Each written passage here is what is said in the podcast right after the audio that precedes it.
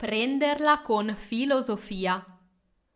Gli antichi filosofi sapevano ragionare molto bene, per questo era facile per loro accettare la vita, anche le cose più negative.